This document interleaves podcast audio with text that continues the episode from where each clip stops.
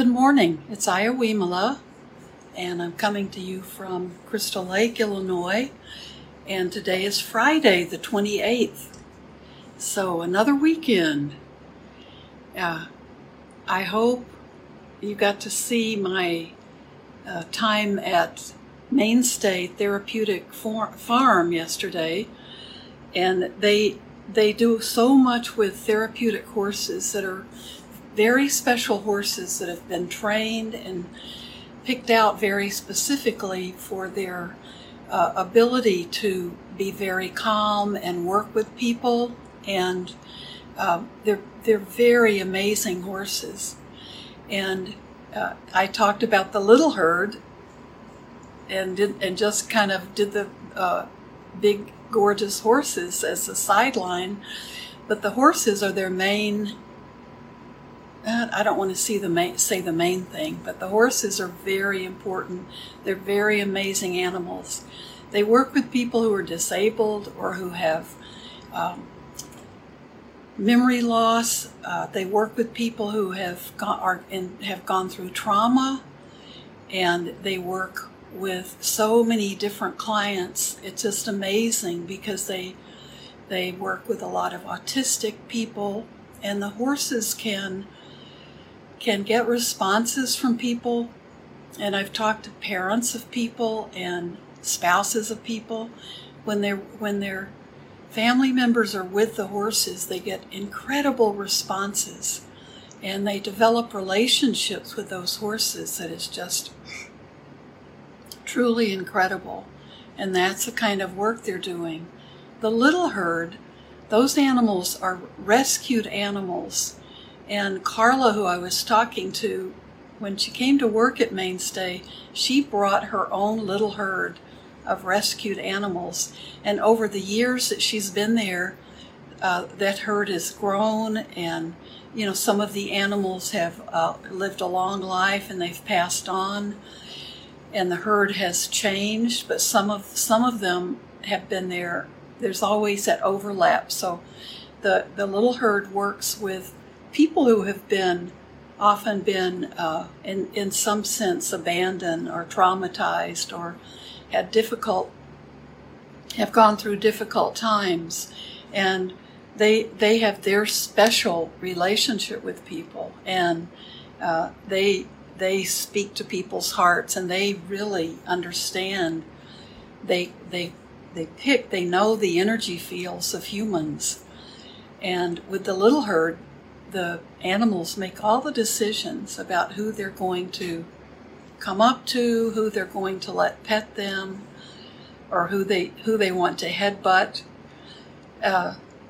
They make those decisions, and the humans just are able to interact with them, but at the animals' pleasure, and the animals love to interact with people, but they know who they want to be around. They often know the person who's emotionally the neediest in the group.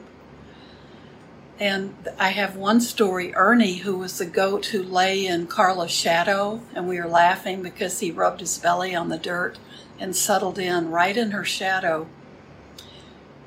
Ernie was a few days, maybe less than a week after my dog Toby died, about a year and 5 months ago.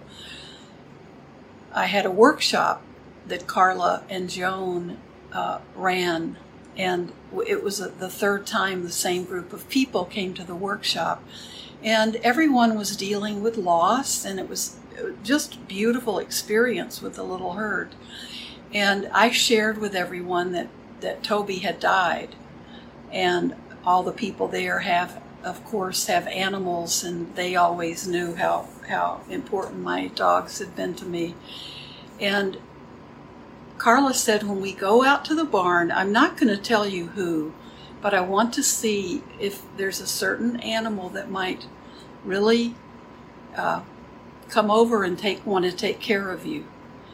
And I thought, I'm dealing with my grief. Well, I understand the nature of grief and the nature of things passing away, and I knew how sad I was inside and how much I missed with my dog. I miss Toby, but you know, I wasn't really expecting anything special.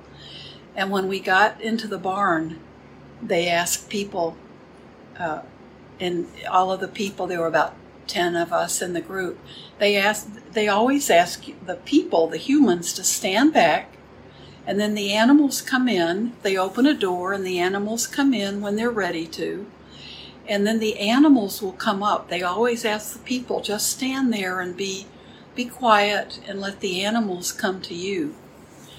And remember, all of these are rescued animals. They've been rescued from being put down or being butchered, or someone who's had them for a long time and their children have grown up, and you know, they don't want to keep the little like the miniature horses or the smaller animals that maybe were for their children. All kinds of different situations.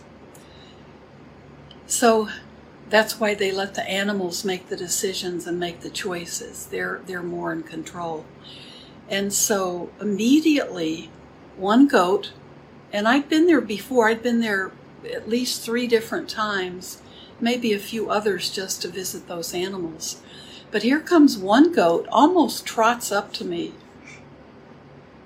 and just stands by me.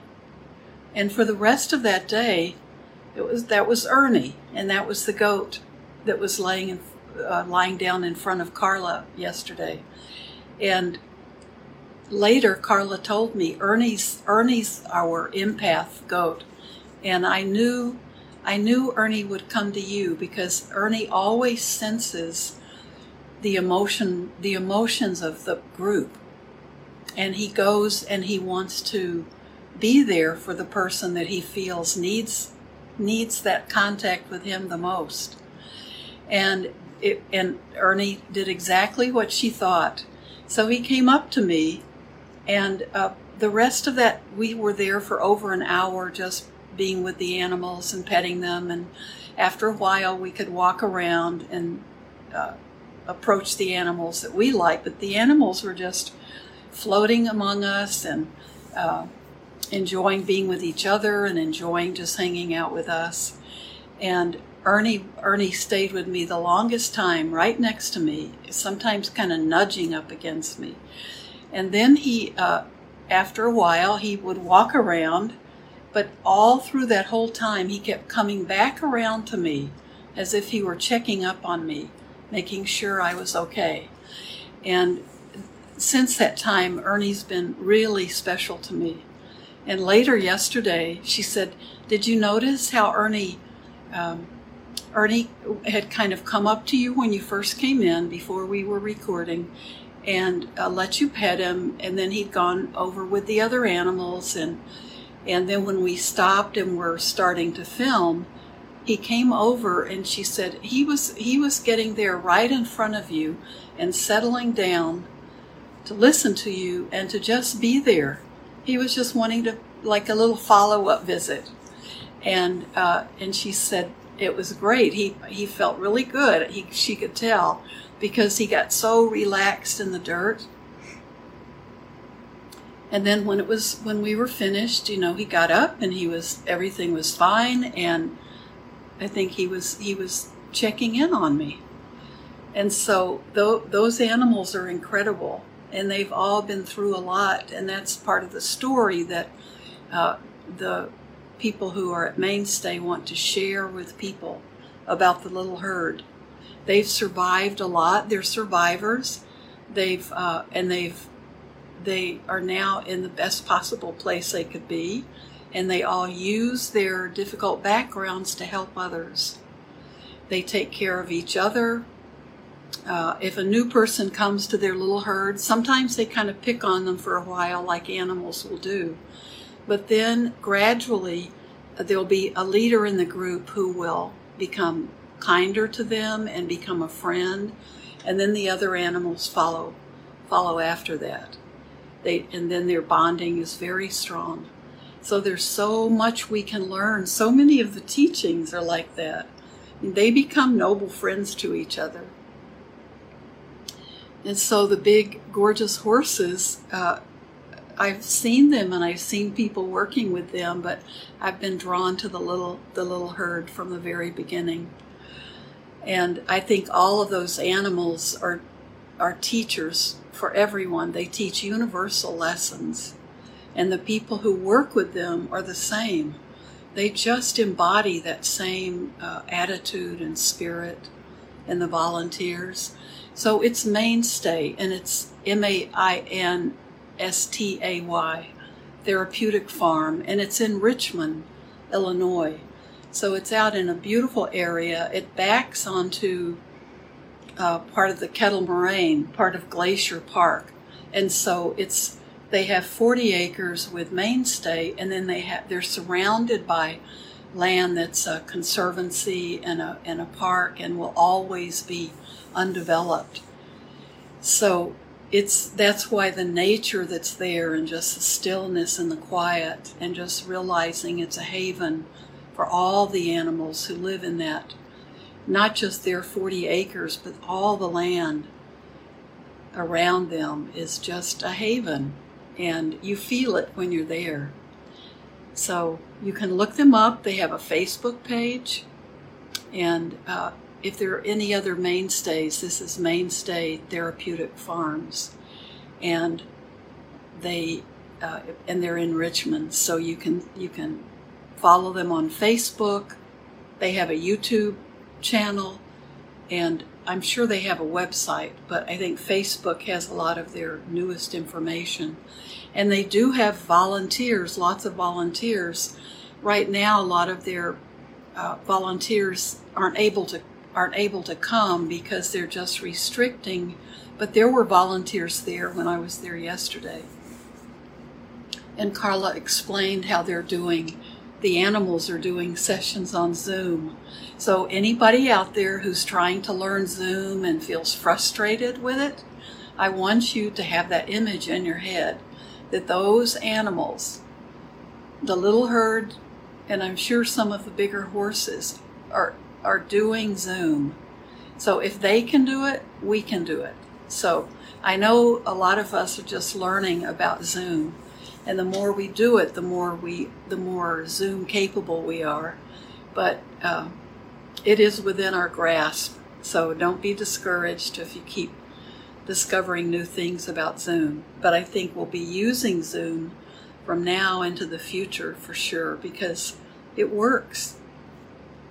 And a lot of us are going to be staying on Zoom rather than live events for a long time, because we're waiting for it to be really safe and waiting to feel more confident that we can be protective of others and that they can be protective of us.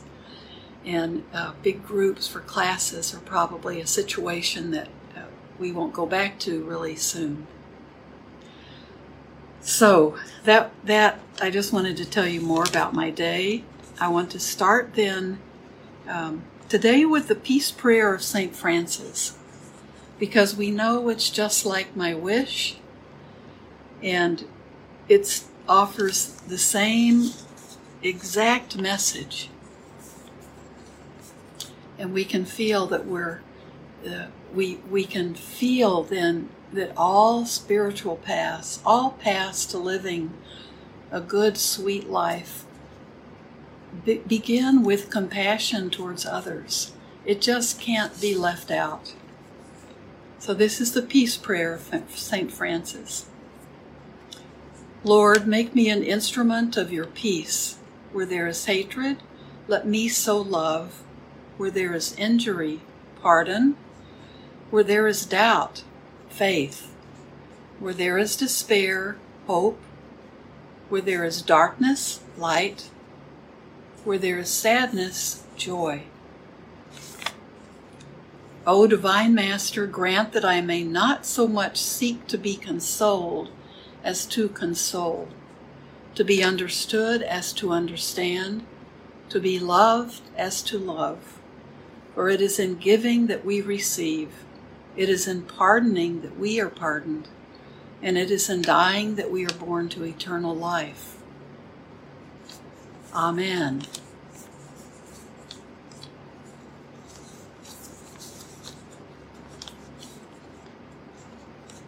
So before we sit in silence for the last several minutes, I want to remind you that starting on September the 14th, which is a Monday, we're going to start the book group 2 times a month, the second Monday and the fourth Monday of each month.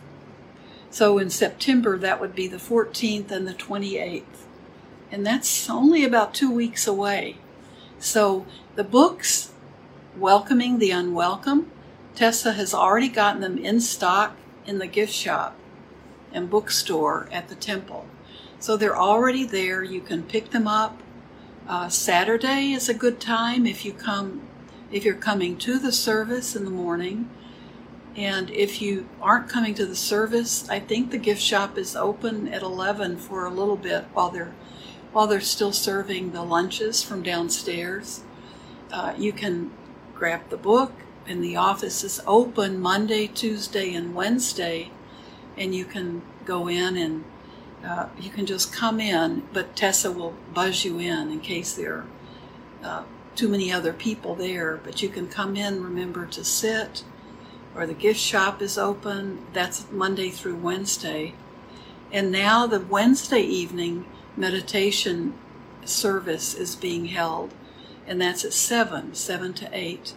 And remember, you need to reserve your spot because there are only, I think, 20 to 25 spots that we can have and maintain social distancing. So if you're ready to go back to the temple, we're there. The temple, the monks are there Saturday morning from 10 to 11. Monday night is still in the park, in Emrickson Park, and that's 7 to 8. And then Wednesday, we're now back in the temple. So Wednesday evening from 7 to 8 is again in the temple. And again, like Saturday, you just need to reserve that spot. And if you reserve a spot, please keep it. Or let someone know in the office if you can't make it so someone else can take your spot. And everyone is spaced 6 feet apart at least. And everyone needs to wear a mask, but that'll keep going. So join in if you feel comfortable, and all of those are also still being recorded and filmed and videoed, so you can still watch them online. But I hope all of you sign up for Zoom. It's a Zoom book group, so you do need to sign up. There's no charge, but you do need to sign up, and so you can get that number, so you can have that, put it in your computer or your phone, and be able just to get in automatically once you do that. Okay? So now we have some time to sit. And I was so inspired being at Mainstay yesterday, and I wanted to encourage all of us, and including me, to be out in nature. And nature may be our patio, like it often is for me, or your backyard. And I have a big backyard in the back where I can always go here. And sometimes, now that I don't have dogs to walk, I'm just not finding myself getting out and walking enough. And I have to be determined. I have to use some of Vidya, some of that effort and energy, because it feels so good. It feels good to have that contact with the earth and with nature, and also seeing other people. I see people in my neighborhood, and I see all the dogs that some are new to me and some are old buddies. So in the beautiful yards, people are still maintaining and have done such amazing things.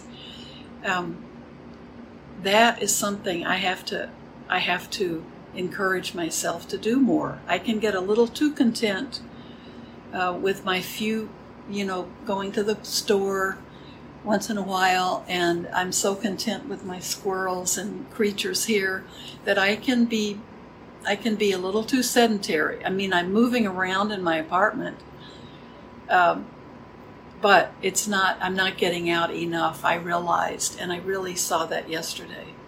So I'm hoping I can do more. I will do more of our time together during the week, getting out. And I discovered the benefits of a selfie stick and a little tripod for my phone. I'd never thought you would hear those words coming out of my mouth, but I ordered a selfie stick and a little tripod for my phone, so I can go on location and do our time together in different spots. But I've never been a selfie person and I must admit, until I see how they use it at Mainstay and all the wonderful things they've done, I'm a convert. They encouraged me, and Carla even said, they're very inexpensive. You can get it on Amazon, and they're not much at all. So I'm going to go on location. There's a reason for that madness. So let's sit now. It won't be very long, but we take every opportunity we can, right, to sit and be with ourselves, focused on ourselves, and then radiating out any of the good qualities we see. So if you're focusing on yourself and sending yourself compassion, if you're going through a difficult time, and I know our emotional states with everything going on in the world are really, they go up and down.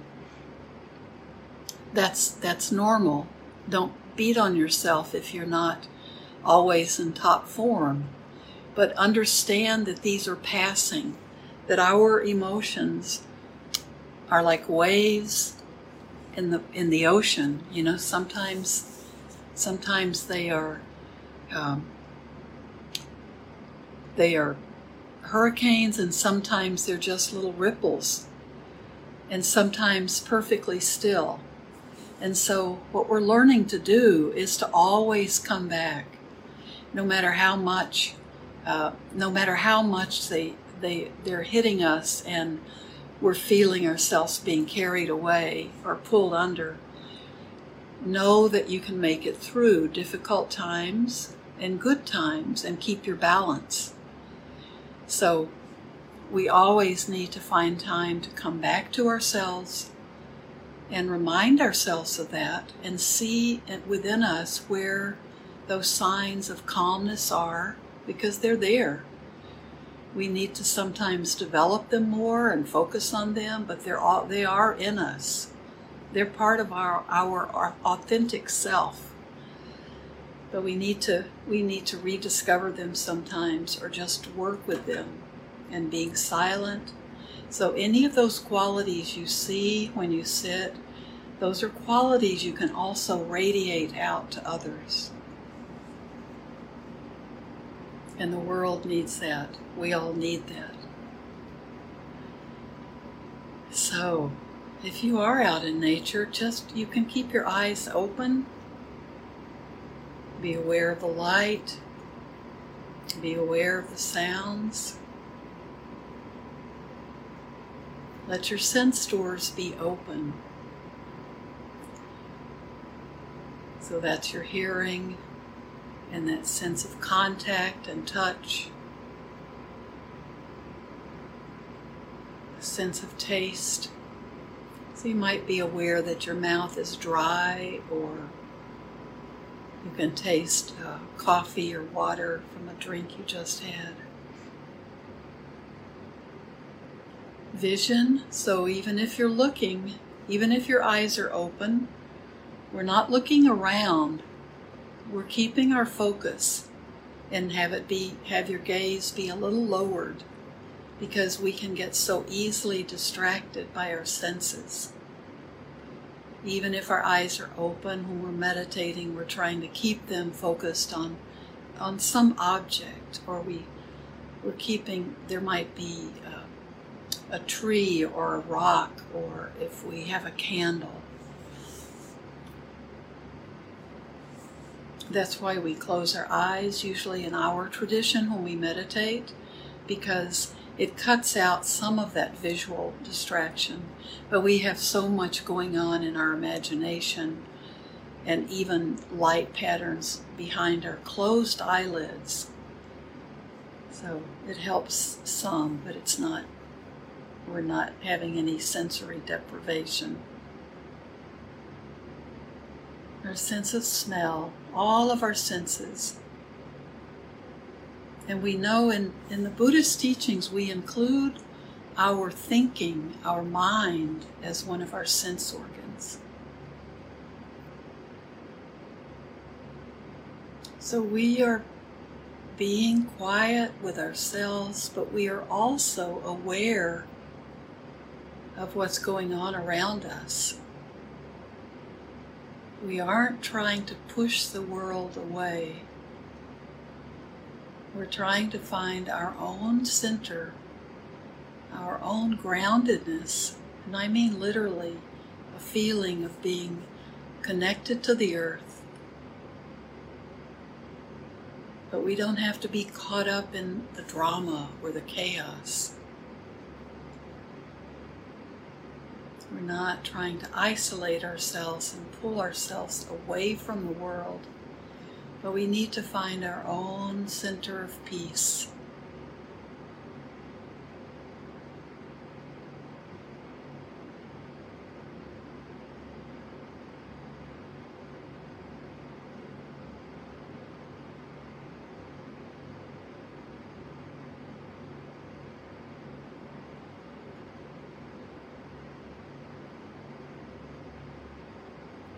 So let your breath be the focus of your attention.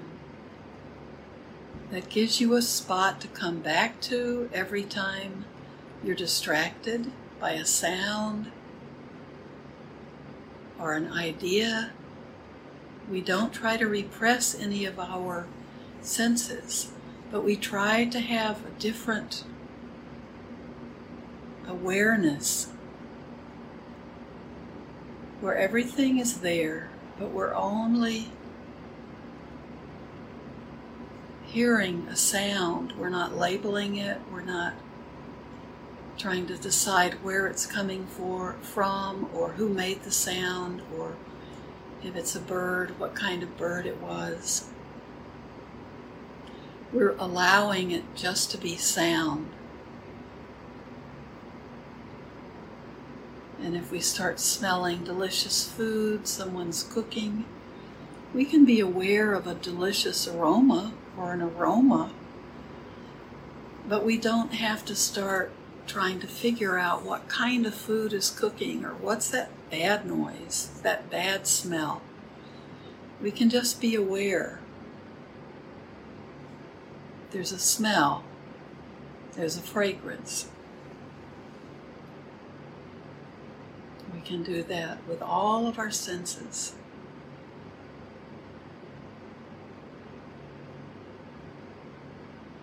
Be aware of the temperature of the sun or the air on your skin. Just be okay with everything you're experiencing. Just let it be okay for right now.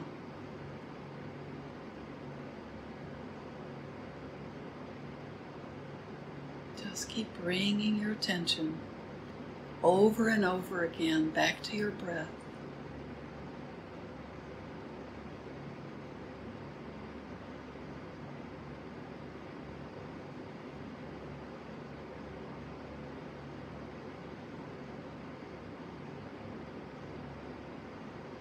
And be aware of each inhale and each exhale.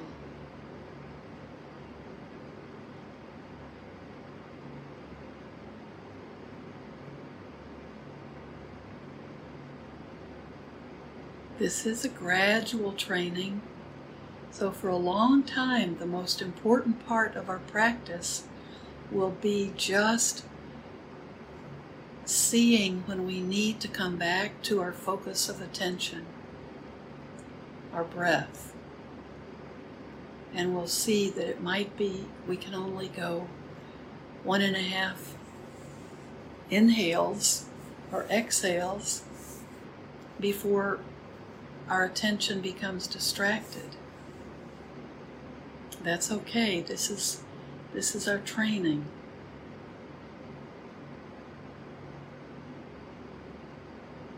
But as we develop, we have to keep coming back, and then we're developing longer periods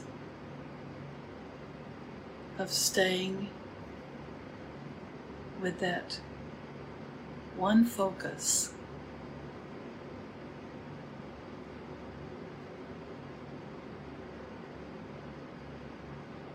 And that's very important. We don't want to forget that that's our long-term goal.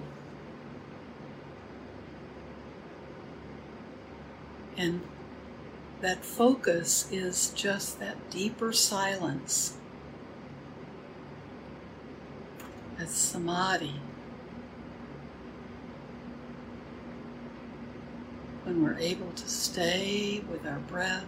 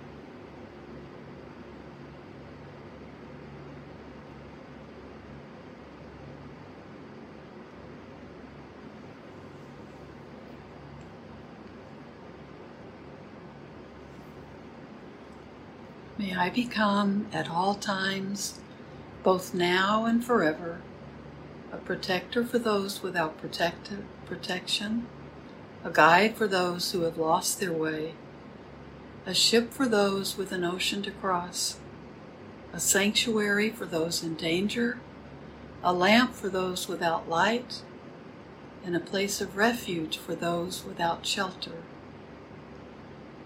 and a servant to all in need. By means of this meritorious deed, may I never join with the unwise, only the wise, until the time I attain Nibbana. Keep sitting in silence if you can, even a few more minutes. Thank you so much for being part of my practice. And hopefully I'll see you on Sunday morning.